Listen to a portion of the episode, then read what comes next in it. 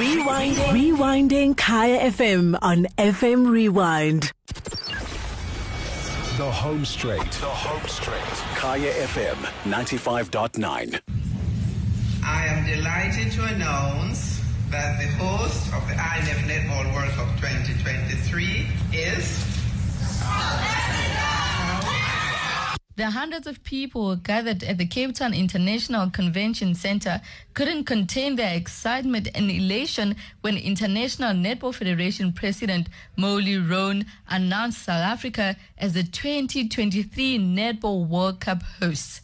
Netball South Africa beat Netball New Zealand in bidding for the sport's biggest competition. The three time world champions have hosted the tournament three times. The two countries made their bid presentation to the International Netball Federation in Singapore last November. The INF decided to grant South Africa the hosting rights to become the first African country to host the World Cup. The tournament is expected to attract over 120,000 visitors to Cape Town for the tournament, which is projected to inject in excess of 2.5 billion rands to the country's economy. INF President Rhone says South Africa's legacy program was the winning factor in South Africa's bid. but the legacy was important because we really, I mean, it's amazing what 16 strong wooden floors will do to other areas being able to host an international event because they would not have had a facility to, you know, you can move those floors, you know, and then also not just the strong wooden floors, but the actual outdoor courts. So the legacy weighed very heavily on the award. Netball South Africa President Cecilia Molokwane says she's overwhelmed by INF's decisions and promises that this move will help South Africa finally launch a professional netball league.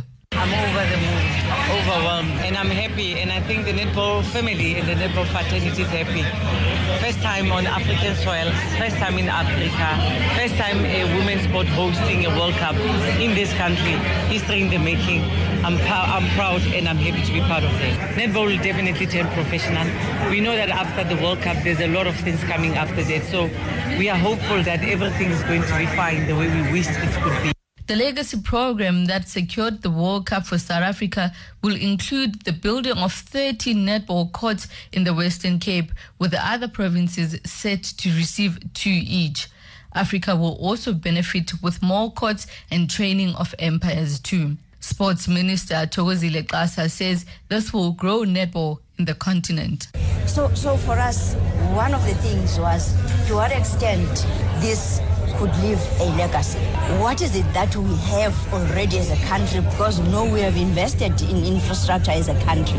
That would be required, but also critical to us is, has been also how we've been working with Africa and our regions to make sure that already we have programs where we've been supporting them and therefore we can enhance on that and therefore we can throughout this period also grow netball in, in Africa. I think we gave a, a, a, a solid case.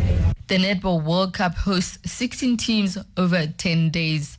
Now that the world knows who will host the next World Cup, all eyes turn to Liverpool, who are the hosts for this year.